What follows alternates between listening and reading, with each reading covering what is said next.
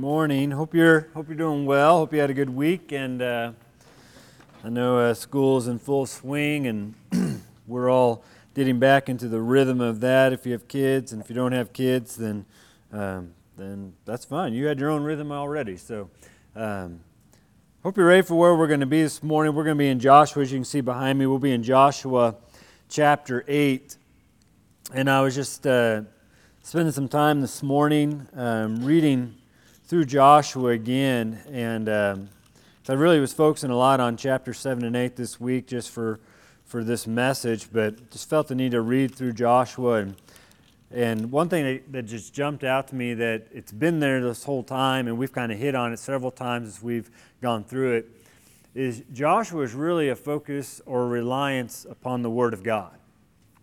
And this is calling of Joshua to lead God's people into his into God's promise, uh, what God promised long before the Israelites were even born, before Joshua came about. And the call from the very first chapter to the very last chapter is this complete reliance upon His Word, His promises, uh, and His presence in their life. And what we've already been encountering uh, through Joshua is God's people deciding to not rely upon the Word of God to not rely upon what God has spoken over them, to not rely upon what God is, is trying to lead them to do, and instead try to do it themselves, to which they find themselves in circumstances that they don't want to be in, much like we do in our own life. And when we turn from the Word of God, when we don't allow this to be our guiding rod and, and to, to light the path before us, we find ourselves in situations to which the Israelites are in beginning in chapter 8. Um, kind of do a little recap. You know, I, we, we watch shows and stuff like that a lot of times, you know, because of Netflix and, and those sort of media outlets that we'll watch like a whole season and then you have to wait like a year or two before you can watch the next season. And so you kind of forget who's who and what's going on. And, and there's actually been shows we've really enjoyed, but it's been so long since the next season came out that when we started like the next season, we just we lost all interest because we couldn't remember what in the world was going on and why they were even mad at that person. So we're like, ah, we're done with it. But those recaps, I love recaps because you know I'm forgetful. Anybody else forgetful? Um, and so I love recaps even from week to week.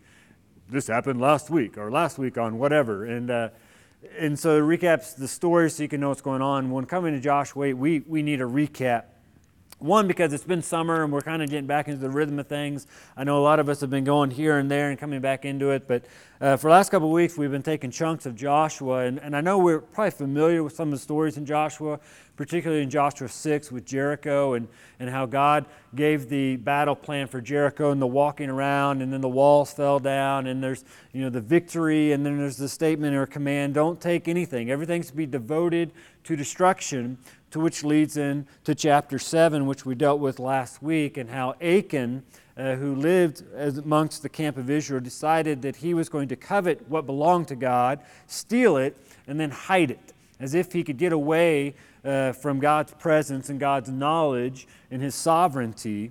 But this brought a curse upon Israel that had to be dealt with, which led to an ultimate defeat at Ai, to which chapter 8 begins to open up and uh, dealing with the situation in the city of Ai after this defeat.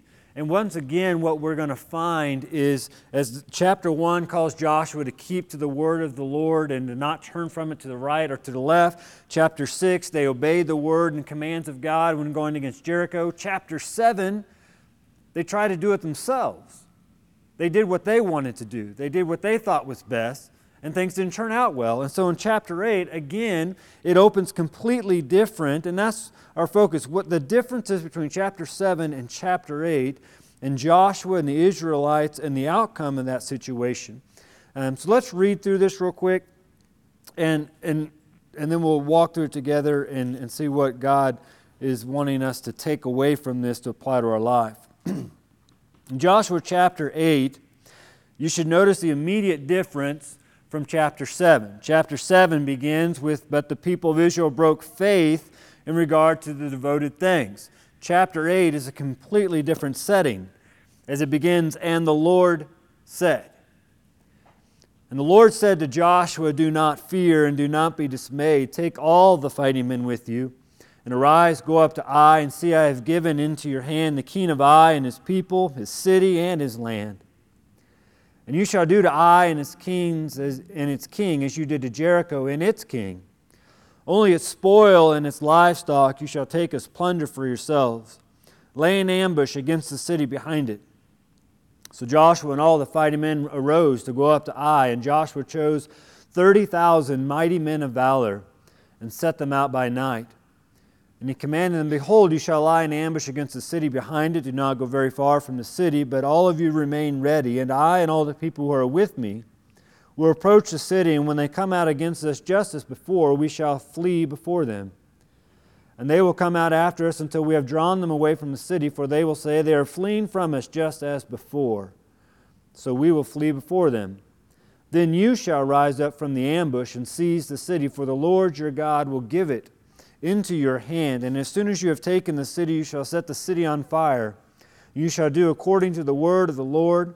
See, I have commanded you. So Joshua sent them out, and they went to the place of ambush and lay between Bethel and Ai, to the west of Ai.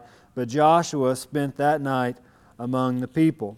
And then what happens in verses 10 through 23 is the exact command that God had given Joshua plays out to perfection and completeness and we're going to jump to verse 24.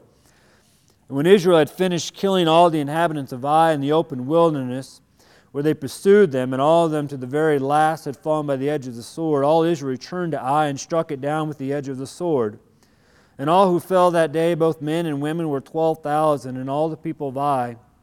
But Joshua did not draw back his hand with which he stretched out the javelin until he had devoted all the inhabitants of Ai to destruction. Only the livestock and spoiled that city Israel took as their plunder according to the word of the Lord. And he commanded Joshua, so Joshua burned Ai and made it forever a heap of ruins, as it is to this day. And he hanged the king of Ai on a tree until evening. And at sunset Joshua commanded, and they took his body down from the tree and threw it at the entrance of the gate of the city, and raised over it a great heap of stones, which stands there to this day. And at that time, verse 30, Joshua built an altar to the Lord, the God of Israel, on Mount Ebal. Just as Moses, the servant of the Lord, had commanded the people of Israel, as is written in the book of the law of Moses, an altar of uncut stones, upon which no man has wielded an iron tool.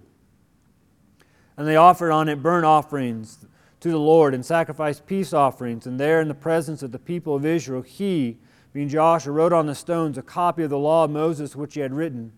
And all Israel, sojourner as well as native born, with their elders and officers and their judges, stood on opposite sides of the ark before the Levitical priests who carried the ark of the covenant of the Lord, half of them in front of, uh, half of them in front of Mount Gerizim, and half of them in front of Mount Ebal, just as Moses, the servant of the Lord, had commanded, at the first to bless the people of Israel.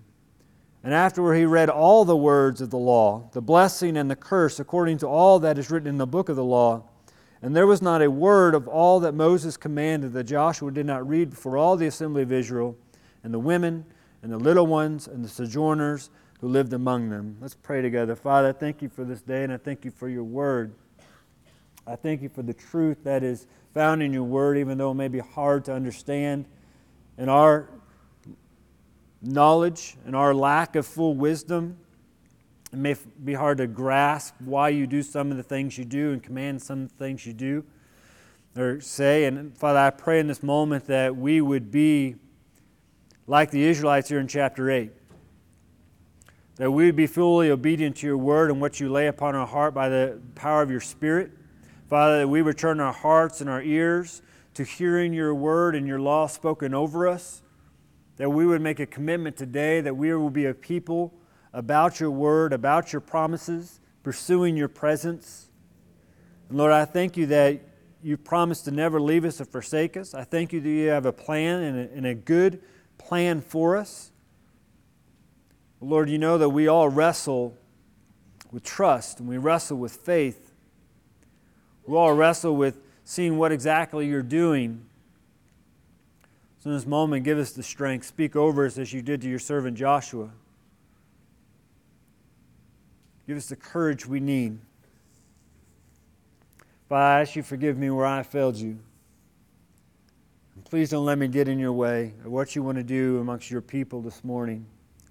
I pray your Spirit comes in such a way, in such a powerful way in our lives that you transform us, that we know we've been in your presence, we know we've heard you speaking to our hearts, and we know we've been transformed more like you before we leave this place. Give this time to you, ask that you alone be glorified. Help us to love you with all of our heart, soul, mind, and strength in this time so we might love those people we've placed around us. Pray this all in the name of Jesus Christ, our Lord and Savior, who has risen from the grave. Amen. So we're going to begin in chapter 8, and what I really want us to do here for a little bit is to see the differences in chapter 8 compared to chapter 7. Now, if you weren't here last week in chapter 7, uh, you can do a speed read if you want, real quick. But if you were here, uh, we can work through this together. What was one of the main differences that we already pointed out that happened between chapter 7 and chapter 8? How chapter 7 begin?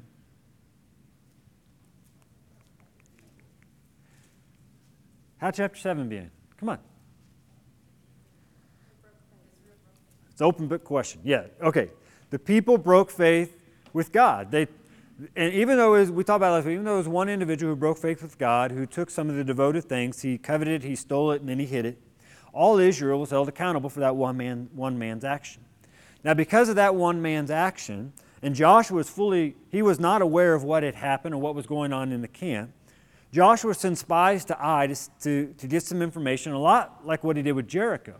And the spies come back and tell Joshua, verses 2 and 3, you can look in chapter 7, that, you know, we don't want to send the whole army up there, but we only send about two to 3,000 people up there because we don't want to make everybody toil or weary themselves with what's going on with Ai. They're weak, they're fragile, we can take them, no problem.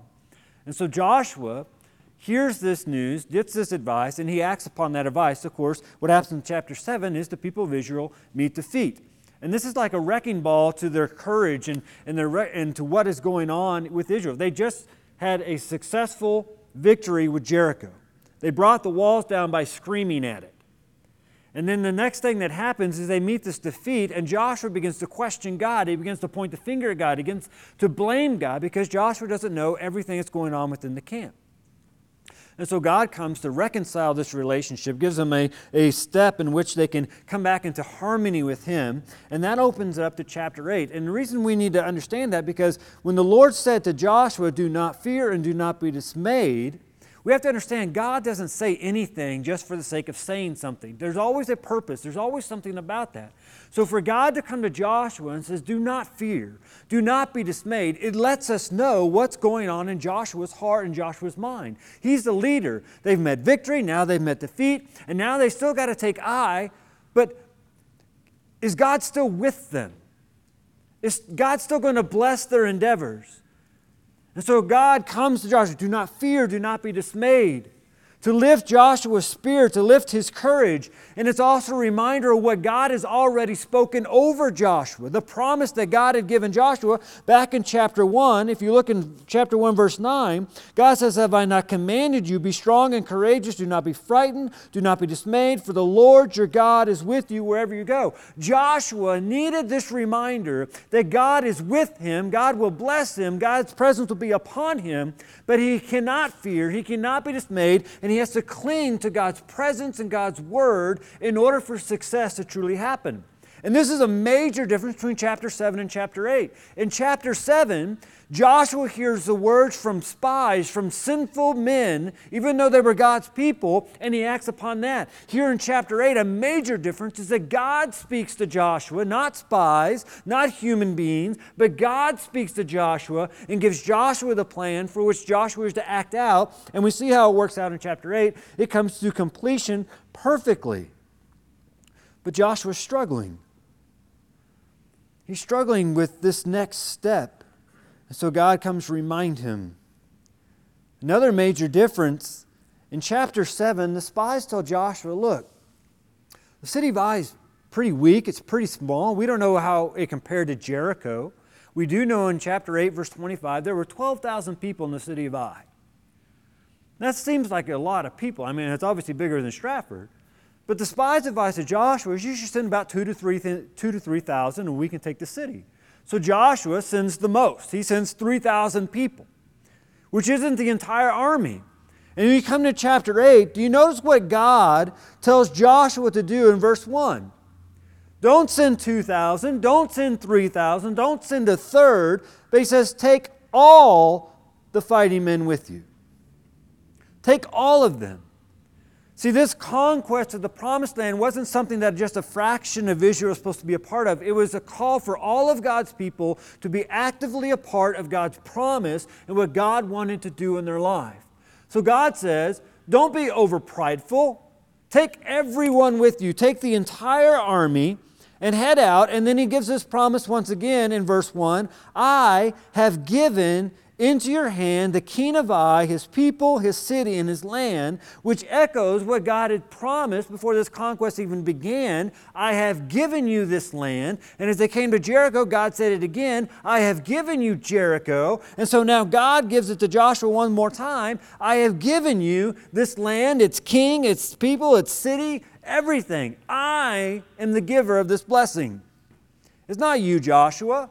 This isn't relying upon you and what you think you can do. It isn't relying upon the Israelites and what they think they can do. It is fully relying upon me, the, the God and the giver of all gifts, to give this to you. It was a promise and a statement to Joshua to bring him back to the attention that he needed.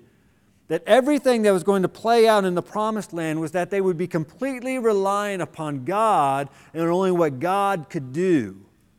It wasn't about what they felt they could bring to the table. There's also another big difference. Verse 2 of chapter 8 And you shall do to Ai and its king as you did to Jericho and its king, meaning they're to devote this city and its king to de- destruction. We'll come back to that in a second. Only, verse 2, its spoil and its livestock you shall take as plunder for yourselves, lay an ambush against the city behind it. And then the plan plays out. The difference between Jericho and Ai is that at Ai, God gives permission for Israel to take some of the plunder for itself. Why the difference? I imagine that when it comes to Jericho, since it was the first city, the first battle they would face, that devoting everything to complete destruction was a call to trust God. Are you going to trust me in this, even though you don't know what lies ahead? Are you going to trust me that everything at Jericho belongs to me and you're to bring it to me to the treasure of the Lord in the house of the Lord? And of course, we know Achan didn't. Achan decided that, you know what, I don't know if I can fully trust God in this moment. I don't know if God's going to fully bless us and continue to bless us the way He does. So I'm going to take a little bit for myself. But here in chapter 8, God lifts that full ban of devotion to destruction. And he offers this plunder that now the Israelites could take. And it, it's a simple lesson for me that, you know what, if Achan simply could have waited on God to, to continue to bless him, Achan not only would have received the blessing of Ai, but he would have remained in the tribe of Judah and, and possibly remained within the lineage or chronological line of Jesus Christ. But Achan's decision removed him from that blessing. And so God says, You can have some of the plunder now. And then he lays out the plan. Now, I don't know how it played out in chapter 7. It could have been a full onslaught that they tried to take Ai and felt that they could take it. But in chapter 8, God gives the plan to lay this ambush, to which chapter 8 plays out that the plan was fulfilled to perfect execution. And Joshua sends 30,000 men. That's 10 times the size of the original army that goes to Ai to lay behind the city. Then Joshua takes another group of people, about 5,000, which is still larger than the original army they went to Ai, that they're going to help lay an ambush to the west. And then Joshua's going to take the rest of the army. He's going to draw the king of Ai out. And it says in verse 14 that the king of Ai saw Israel. And that's always an interesting phrase when you read through Scripture when people see things. Because a lot of times when we see things, it's through our sinful perspective and our sinful understanding. And we can see things the way they aren't truly supposed to be. Achan saw the things devoted to God, and he coveted them, he took them, and he sinned. The, the king of Ai saw the Israelite army, and he felt that he could take them once again as they had done in the past. And so, by their seeing, by their human wisdom, they acted, and it led to destruction by both people. And so when we come to Ai, the three major differences are things I believe that God wants us to take and begin to apply to our lives. And the first thing is the wisdom of man versus the wisdom of God, or human wisdom versus holy wisdom.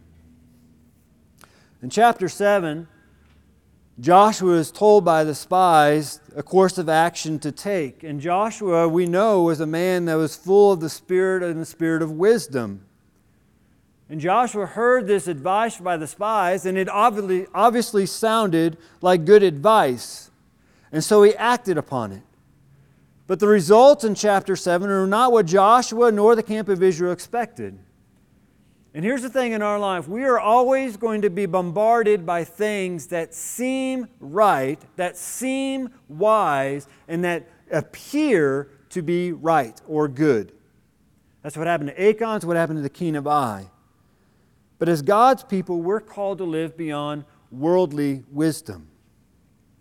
Before the Israelites set foot in the promised land in Deuteronomy chapter 4, the Lord spoke over him, over them. He says about the concerning his word, keep them, keep my word, do my word, for that will be your wisdom and your understanding in the sight of the peoples. When they hear all these statutes, will say, Surely this great nation is a wise and understanding people. For what great nation is there that has a God so near to it as the Lord our God is to us?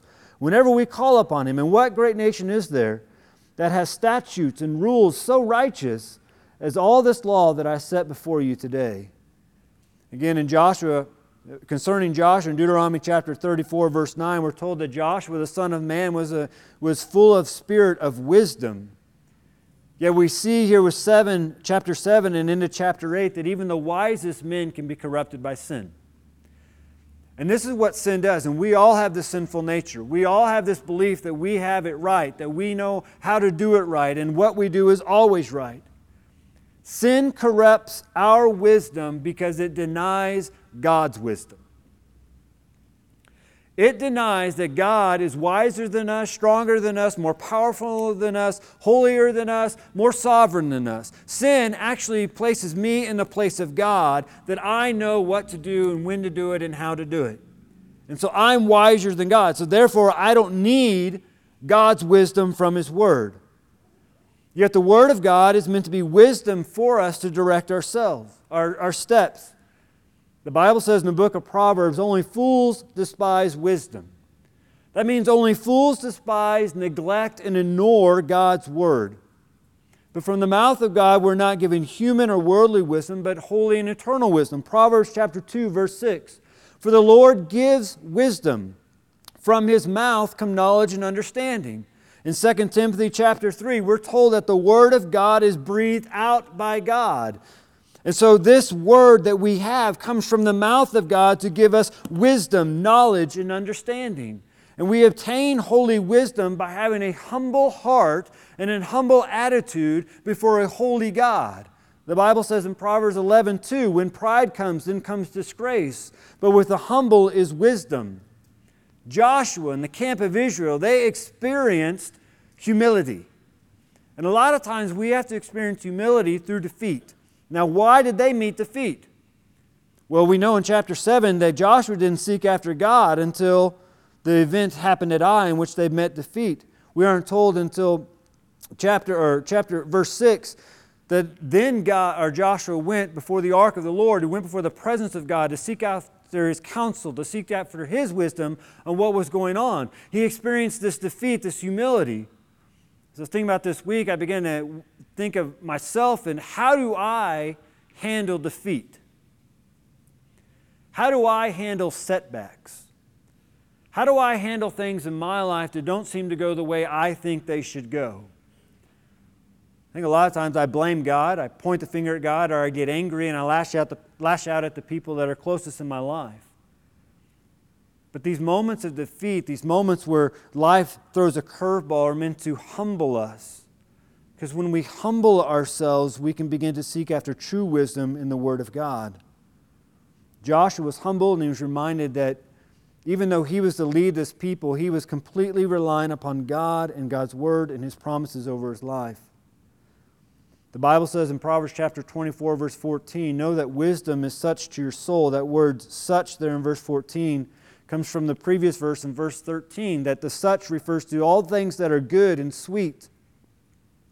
So, verse 14 of Proverbs says, Know that wisdom is such to your soul. If you find it, there will be a future, and your hope will not be cut off. We have to be aware that Satan is very good about making things sound and appear better than they are. And in our sinful nature, we become tempted by that and we turn to those things, which means we ultimately turn from where God is leading us and where God wants us to be.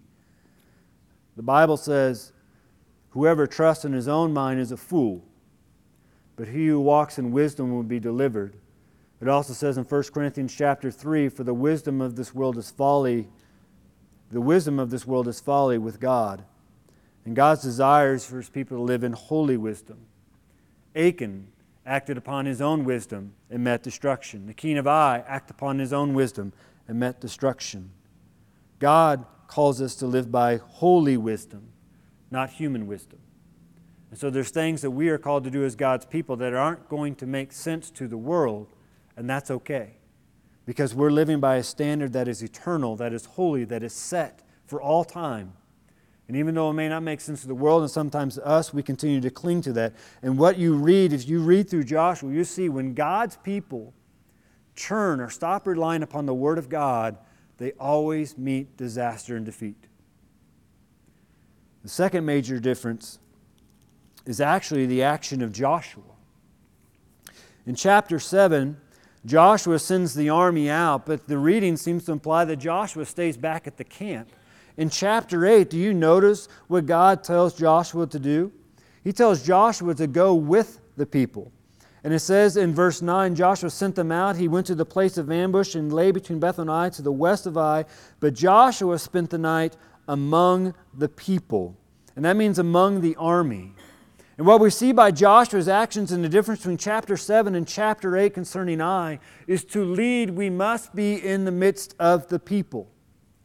Joshua was not commanded to hang out at camp. He was not commanded to stay on the sideline. He was commanded to go and be, God, and be the leader of God's people. And in order to lead God, God's people, he could not do it from behind. He could not do it by sitting behind a desk. He had to be in their midst.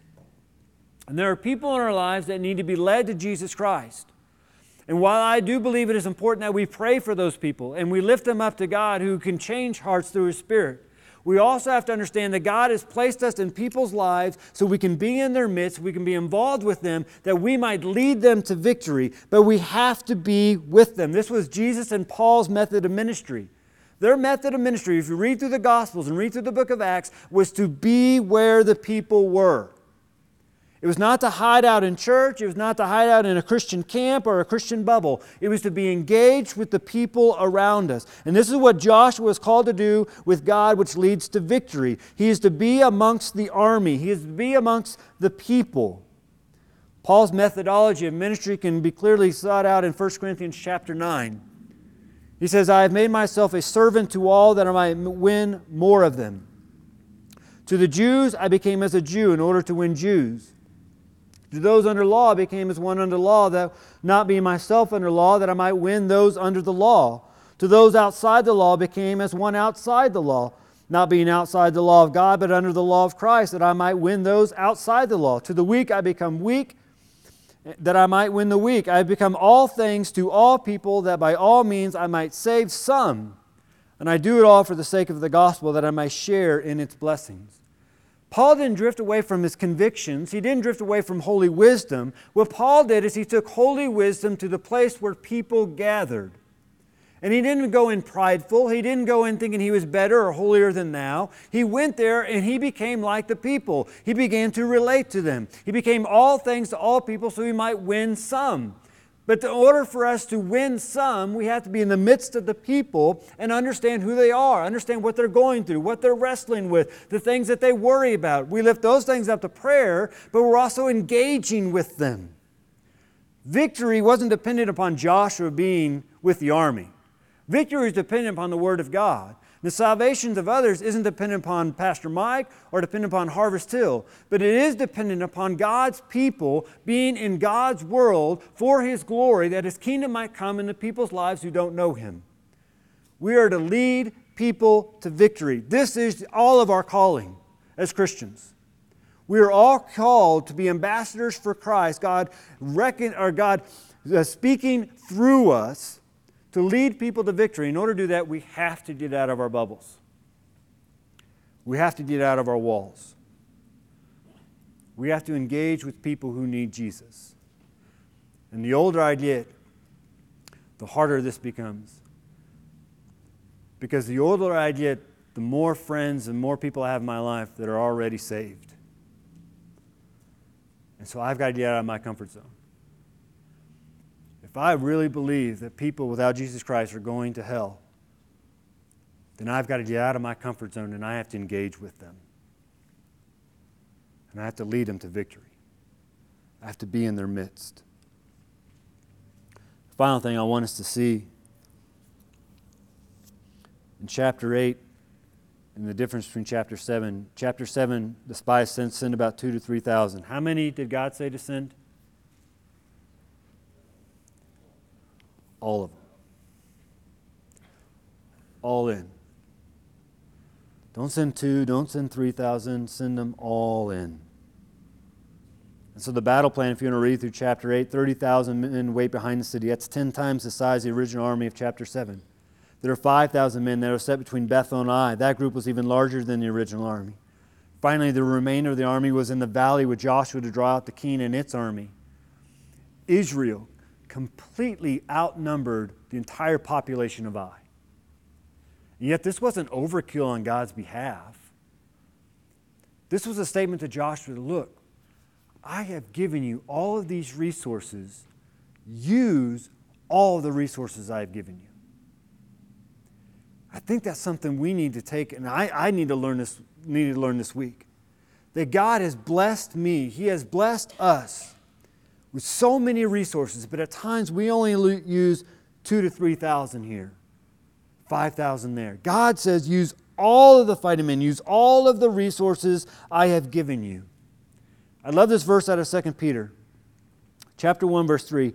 It says, His divine power has granted to us all things. All things that pertain to life and godliness to the knowledge of Him who called us to His own glory and excellence. He has given us all things that pertain to life and godliness. So if God has given us all things, why don't we use all things? If all things are a resource for us for life and godliness, why don't we use all things as that resource? And so, what are some of the resources God has given us? Well, in this moment, we've uh, been going in His Word. So, God has given us His Word. Have we been in God's Word the way we should have been this week? Have we been using this incredible resource that God has given us to seek after Him and gain holy wisdom? God has given us His Spirit. If you've accepted Jesus Christ, your Lord and Savior, the Bible promises that the Spirit of God dwells inside of you to give you wisdom beyond this world's ways, to give you conviction, to bring you to a place of repentance, to guide and lead you to where God wants you to be, to say the things you need to say when you need to say them, to see things as they truly are meant to be seen. The Spirit of God dwells inside of you. We have the promises of God, which, unlike the promises of this world, will never fail. God is always faithful to His Word. We have God's creation the Bible says the heavens declare the glory of God. What an incredible resource. God says, Get outside and use my resource I've put all around you. See my glory, see my hand, see my sovereignty, see my power and my authority, and move you to a place of worship. God has given us experiences, some good and some bad, but experiences to which we've learned how to trust God more or we've learned what not to do when walking with God. He's given us experiences, move us to places of worship. And look at the resource that God has placed around you in this moment the people of God. There's an incredible pool of resources that we surround ourselves with every single Sunday, sometimes on Wednesdays, sometimes throughout the week, either here or in homes An incredible pool of resources all around you of people who are struggling with sin just like you are. You can lean upon, you can pray with, you can turn to God with. People who can keep you accountable. God has given us all things that pertain to life and godliness. And even in this country, we've got the freedoms that we have. He's given us all things. So, like Joshua, we're called to use all the resources God has placed behind, in front of us and around us. Because we have a battle, and the battle is with human wisdom, which is sinful wisdom, over trusting the Word of God. And in Joshua chapter 1, verse 7, God commanded Joshua to be careful to do according to all the law that Moses, my servant, commanded you. Do not turn from it to the right hand or to the left, that you may have good success. In the end of chapter 8, where does Joshua call God's people back to? The law of God. I think Joshua understood I've not been using this resource that I'm supposed to be clinging to, not turning from. And, and, God understood that God's people had turned from following God and, and being obedient to the Word of God. And so Joshua doesn't just read part of the law, he read all of it. Now, that's, that's a sermon, right, Jason? Next week, come, we're going to read from Exodus chapter 19 through Deuteronomy and Leviticus. It'd just be awesome. Joshua read all the law because he saw the importance of this incredible resource that God had given his people as they went into the promise of God. And so, my challenge for us all this morning in using this incredible resource, if you're not memorizing the Word of God, begin memorizing the Word of God. You, you should be reading the Word of God as a child. You should be studying the Word of God as a child. You should have the Word of God around you, listening to it through song and through worship and all that stuff. But you also should have the Word of God inside of you. The Bible says in Ephesians chapter 6, verse 16, in all circumstances, there's that all word again. In all circumstances, take up the shield of faith, which you can extinguish all the flaming darts of the evil one, and take the helmet of salvation, the sword of the Spirit, which is the Word of God. Psalm 119 is the longest chapter in the entire Bible, and it's completely about the Word of God. In Psalm 119, verse 11, the psalmist wrote, I have stored up your word in my heart. Why? That I might not sin against you. Begin memorizing the Word of God. And some of y'all are going to be, that's like, whoa, because you made me never challenge. Some of y'all are already doing that. You've already got words stored up. But if you hear, you know, memorize the Word of God and you automatically want to take a step back, you automatically, well, that's going to be too hard. How am I going to find the time? Then let me just give you some, some little advice. Begin with passages that you've become familiar with already. John 3:16. Go to your Bible, and you, I read from the English Standard Version. You may read from a different one. Go to John 3:16 and make sure you have John 3:16 memorized. It summarizes the gospel, the love of God completely. For God so loved the world, he gave his one and only Son, that whoever believes in him should not perish but have everlasting life. Maybe go to Romans 3:23, which helps understand John 3:16. For all have sinned and fall short of the glory of God. Romans 6:23, for the wages of sin is death, but the gift of God is eternal life in Jesus Christ our Lord. John 10:10, the thief comes to steal, kill, and destroy, but I've come that they may have life. Anybody ever heard of these verses before? John 14, 6, Jesus said, I am the way and the truth and the what? Life. No one comes to the Father except through me. Start with Genesis 1 1. In the beginning, God created the heavens and the earth. The point is, is to begin memorizing the Word of God, to begin storing it up in our heart. Why? So we will not sin against God. It will combat our sinful nature and this worldly wisdom that we are bombarded with every single day and begin storing up holy wisdom and have this treasure of, of trove of holy arsenal inside of us. So when Satan comes to tempt us to do something out of the promise in the Word of God, we can just shoot, shoot out the Word of God at him. And maybe you're going through something at this very moment that you just need a passage of Scripture to begin clinging to, and to begin praying over, and to begin praising God for. I think the problem is we can be a lot like Joshua in chapter 7, that we think we've got this all figured out and we can handle this. But the reality is, Joshua and the Israelites could not receive victory until they fully trusted in God and followed what God said. A lot of us here will challenge ourselves physically. The challenge here this morning is are we willing to take the challenge spiritually? Are we willing to challenge ourselves spiritually? My confession, as I've been preparing this message, is that I've become kind of lazy in this.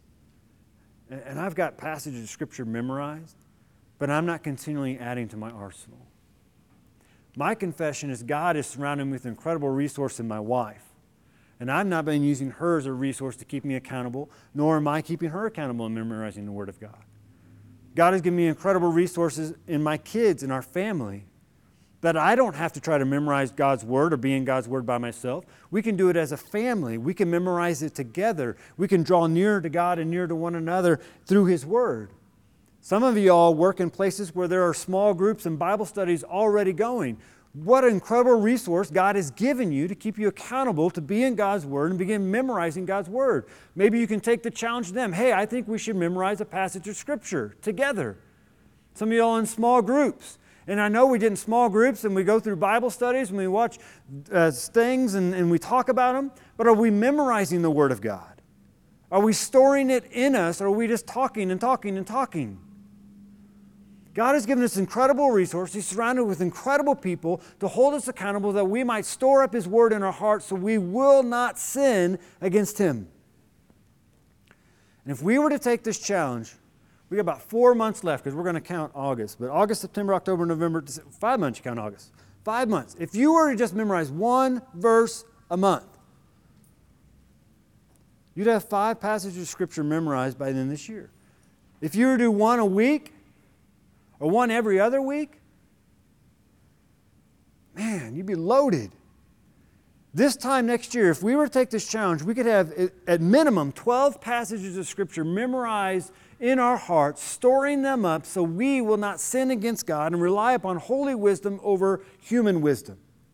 If we were to do twice a week, we could have 26. If you did once a week, you'd have 52. Can you imagine where you would be in a year if you had 52 passages of Scripture memorized that you're able to recite without having to dig through the Word of God to find it? You're able to, to give it word for word, the reference and everything, and you're able to spit it out at all the sin and all the temptation that comes at you every single day. How much stronger in the faith would you be? But we've got to use the resource. I know we've got phones, I know we've got tablets, I know we can carry the Bible wherever we go. They even make them pocket sized and you can stick them in your pocket. But how much of an impact would it be when our conversations, the Word of God just flows into it because it's stored up in our heart? How much of a change in our outlook of the world around us would that create? How much hope and love and grace and mercy could we pour into people's lives that God has placed around us if we have the Word of God within us? Are we using all the resources? Because Joshua used the resources of God, he used the wisdom of God, and he was where God wanted him to be. He saw victory. You may be here this morning and you're in the midst of battle and not even know it. And God wants to bring you to victory. The Bible says that God created each and every individual to be in a relationship with Him. You can read that in Genesis chapter 1 and Genesis chapter 2 when God created everything. But then in Genesis chapter 3, sin entered the world. And sin separated all of us from a holy God, a loving God, a merciful God. And what we try to do is the same thing the first man and woman tried to do. We try to fix it ourselves. They try to cover themselves up and they hid from God. And we do the same thing. We, we may not run around naked, but we try to cover ourselves up. We try to make ourselves look better and feel better. And so we try to act better and do good things and things we think are appropriate. But our good deeds will never forgive our sins. And God knows that about every individual in this place. And that's why God sent His Son, Jesus Christ. That Jesus Christ came to this earth, he lived a perfect life. He died for our sins, took our punishment upon the cross. They placed him in a tomb, but he rose three days later. And the Bible says everyone who believes in this in their heart and confesses with their mouth that Jesus Christ is the Son of God who rose from the grave, they will be saved. And to be saved means you are completely forgiven and enter into the promises and the presence of God. where God created you to be. You may be here this morning, and that's exactly what you need. You're living in defeat right now, and God is calling you to victory to begin a relationship with Him through Jesus Christ. So I'm going to be down here. I'm going to ask Jackson to come and lead us. And if that's you, just come down and say, Pastor Mike, I want to be saved. I want to know more about this salvation and being forgiven. I want to have eternal life. Maybe you're here this morning and you have been like me and you just come kind of spiritually lazy, not taking advantage of the resources that God has placed all around us, all things that pertain to life and godliness. And you just want to come and kneel before the Father and make a commitment. I'm going to pursue after you more. I'm going to use the people in my life to keep me accountable to that. I say this to you as, as your pastor that you, as my church family, can keep me accountable. So ask me next week. So, how's that whole memorizing scripture thing with your family going? Ethan's really looking forward to it. We'll start with Jesus wept. But you can keep me accountable, so I can keep you accountable. And we can continue to grow in life and godliness and holiness. It's not about our self righteousness, it's about being transformed more into the image He created us to be. We're going to come this time response. As Jackson plays a song, if you need to come and kneel before the Father, I invite you to do so. If you want to come and talk to me about accepting Jesus Christ, I'm going to beg you to come. Let's pray together. Father, thank you for this day. Thank you for loving us. Thank you, Lord, that you've given us all things. All things. You've held nothing back. Forgive me, forgive us when we've relied upon our own wisdom. We try to figure it out ourselves instead of turning to you and be reliant upon you. Lord, let us take the lesson from your scripture that you've given us that that never works.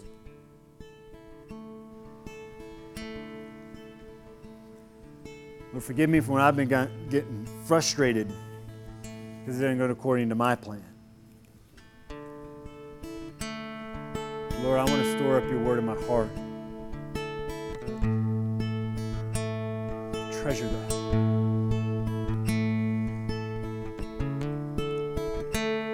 Lord, I surrender to you. I surrender my family to you and my kids to you. I surrender this church to you. Father, we know that you're doing a great mighty work here at Harvest.